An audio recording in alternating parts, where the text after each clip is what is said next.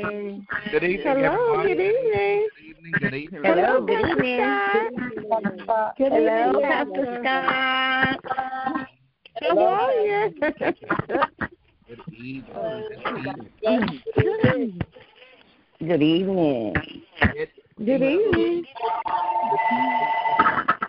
Uh, others are joining us, and we thank God for them. Uh, on mute, so we can go ahead and get started as far as our time get concerned. Good evening, uh, my sisters and brothers in Christ. I want to um, share two passages of scripture with you Numbers 14, verses 1 through 9, and Isaiah 41:10. Numbers 14. So all the congregation lifted up their voice and cried, and the people wept that night. And the children of Israel complained against Moses and Aaron, and the whole congregation said to them, If only we had died in the land of Egypt, or if only we had died in this wilderness.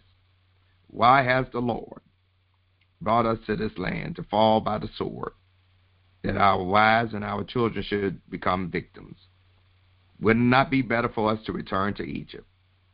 So they said to one another, Let us select a leader and go back to Egypt. Moses and Aaron fell on their faces before all the assembly of the congregation of the children of Israel.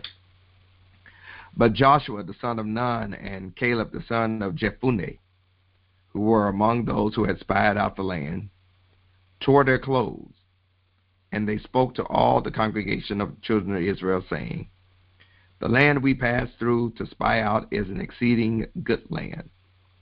If the Lord delights in us, he will bring us into this land and give it to us, a land which flows with milk and honey. Only do not rebel against the Lord, nor fear the people of the land, for they are our bread. Their protection has departed for them, and God is with us. Do not fear them. And then Isaiah 41:10 says, "Fear not, for I am with you. Be not dismayed, for I am your God. I will strengthen you. Yes, I will help you. I will uphold you with my righteous hand. I just want to talk about uh, don't be scared now. Don't be scared now. Whenever God is moving us from a place of holding to engage in our assignment, there are times when excitement grips our soul and we anticipate wonderful new beginnings. But just as we start on that journey, all of a sudden, uncertainty grabs our being. And as uncertainty grabs our being, fear partners with it. Tonight, the devotional I've shared with you comes from the journey that the children of Israel will make it to the promised land. And in the book of Numbers, Moses sent out 12 spies to explore the promised land. When the 12 spies of Israel came back from checking out the land, 10 of them had a negative report. That report was with impossibility and fear. They had taken their eyes off the promises of God and focused on how strong and physically built the Amalekites were, who were occupants of the land. They referred to themselves as grasshoppers compared to the Amalekites. When you fear, it makes you think you're powerless. The children of Israel had forgotten that God promised them the land and that God can help them fight for the land. They thought victory could only come from their strength and skill to fight. They left God out of their battle plans. They wanted to return to Egypt, go back to slavery, go back to the flesh pots of Egypt. God had brought them that far by God's hand, parted the Red Sea, took care of Pharaoh and his army, and they wanted to go back because of fear. Thank God for Caleb and Joshua, who redirected the Israelites back to God. Caleb and Joshua were focused on the promises and provisions of God, not the potential challenge posed by the giants in the land. Here's where I want you to anchor down on tonight, my sisters and brothers. When you give in to fear and when you worry about your future, maybe, just maybe, you have shifted your focus from God to your problems. Many of us fear what the future holds, even when we know that God has been with us all along, opening doors, handling our enemies, making ways out of no ways. If you have God, your weakness or your failure has no bearing on your future. The most crucial influence in your future is not you, but it's God. If God is on your side, no need to be afraid now. Fear not, and go and get what God has for you. Amen. Thank you, Dr. Amen. Hallelujah. So much, Pastor Amen. Oh, that was Thank you, your Lord. timely word for each and every one of us. We needed to hear that. Yes, yes. Really. You need to hear that. Well, on tonight, Amen. What a word, what a word. what are your prayer concerns? Amen. Prayer concerns. Uh, Mama Mary Harrison, Miss Petunia Pfeiffer, St. Paul Baptist Church family. Nancy Xavier, Miss Betty Sloan, Right, Louis Miss Urban and Brown May family. Horton, um, Miss Shavira Whitaker, Mr. Mrs. Ronald Robertson, um, Brenda and Henry Gunn, who lost their knee.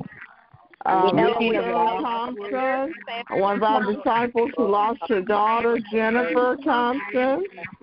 Um, uh, Mr. and Mrs. Richard Chisholm, he lost his sister today. Praying for all the elected officials. The Weldon family. My And Haley Thomas, the widow of Mr. Alan Thomas. family. We continue to lift up, we continue to lift up our pastor emeritus, Dr. Paul Drummond and his wife, Thomasina. We also want to lift up uh, Ashley Rozier's husband, uh, Antonio, as he lost his son today. Pettis family. Pastor Larry Hill. We also want to lift up Deacon Tina Ross, who has uh, been going through treatment, who has been going through treatment, and uh, we want to anchor her in our prayer. Yes, Lord. In commission, Lord. All right, let's go to the Lord in prayer. Bless the Spirit going back. God, on this night we come before we ask you for anything, we say thank you. As the saints of old just said, thank you that last night the bed we slept in was not our cooling board and the covers were not our winding sheets, but you woke us up today with a reasonable portion of health, life, and strength. Saints of old also say you didn't have to let us live, but you did. And for that we are appreciative. God, we come to you because we realize that after all is said and done, we have no one that we can trust in wholeheartedly but you. You've never, never let us down. Even when we thought you let us down, you weren't letting us down. You were just doing something even more magnificent behind the scenes. We come, oh God, because there are 62 portals, 61 portals that are open right now of persons, of families, of individuals who decide to take out 30 minutes of their time on a Wednesday night for fellowship and for faith enhancement, for prayer. And we don't take this for granted. I thank you for each and every family, each and every portal that's represented, and I pray, oh God, you will move in those persons' lives in an extraordinary way. Give them strength, give them courage to face their fears and subdue them and move with you. God, you have heard the prayer concerns that have been uttered tonight, and I'm so glad you're God. You heard each and every individual clearly and concisely. You heard each and every one of us un- unambiguously. No confusion in you. I readily admit there's confusion in me because I don't know who all was saying what, but God, there's no confusion in you, and I'm so glad that's why you're God, and that's why we are who we are. Like the children of Israel, you have great things that you want us to go and take in your name. You want us to go and bring people to you in your name. You want us to help people to overcome addictions and afflictions in your name. You want us to be the voice for the voiceless in your name. Strengthen us, O oh God, and enhance our resolve. As we prepare to close from this prayer call, but never from your presence, each and every prayer that has been uttered, answer, deal with it according to your sovereign grace, your omnipotence, your omniscience. And we're going to trust you implicitly.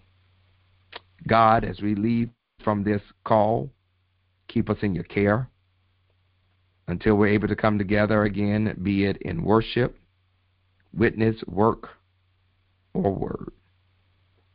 It is in the name of your Son, Jesus, we pray, and in his name we claim it done. Amen.